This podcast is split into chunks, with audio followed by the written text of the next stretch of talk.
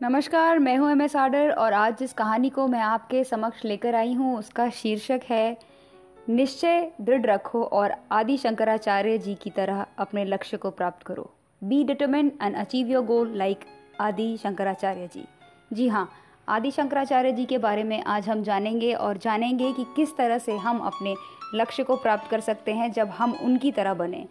जिस तरह एक प्रज्वलित दीपक के चमकने के लिए दूसरे दीपक की ज़रूरत नहीं होती है। उसी तरह आत्मा जो खुद ज्ञान स्वरूप है, उसे और किसी ज्ञान की आवश्यकता नहीं होती है। जिस तरह से आज के युग में हम लोग छोटी उम्र में J double E NEET UPSC की तैयारी करते हैं, ठीक उसी तरह से पुराने ज़माने में कुछ ऐसे युग पुरुष हुआ करते थे, जो कि अपने आप को अध्यात्म के मार्ग पर पूर्ण तरह से समर्पित कर दिया करते थे, ताकि लोगों का और पूरे विश्व का भला कर सकें। उन्हीं युग पुरुषों में से एक महान पुरुष हुए हैं, जिनका नाम है आदि शंकराचार्य जी। वे आठ वर्ष की आयु में चारों वेदों में दक्ष हो गए, बारह वर्ष की आयु में सभी शास्त्रों में पारंगत, सोलह वर्ष की आयु में शंकर भाष्य तथा उन्होंने बत्तीस वर्ष की आयु में शरीर को त्याग दिया। ये शंकर के अवतार माने जाते हैं।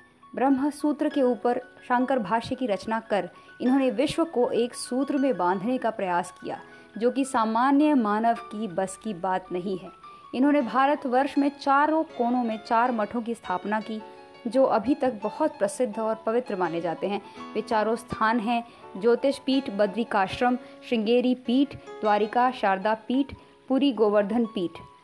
आदि शंकराचार्य जी के बारे में अगर हम जानेंगे और समझेंगे कि उनकी तरह किस तरह से हम बहुत अच्छे तरीके से अपने लक्ष्य पर ध्यान केंद्रित करें तो हम अपने लक्ष्य को हासिल कर सकते हैं। ये बहुत ज़रूरी है हम सब के लिए कि लक्ष्य पर ध्यान केंद्रित करें और पूरा समय, दिन, रात उसी के लिए संलग्न हो जाएँ।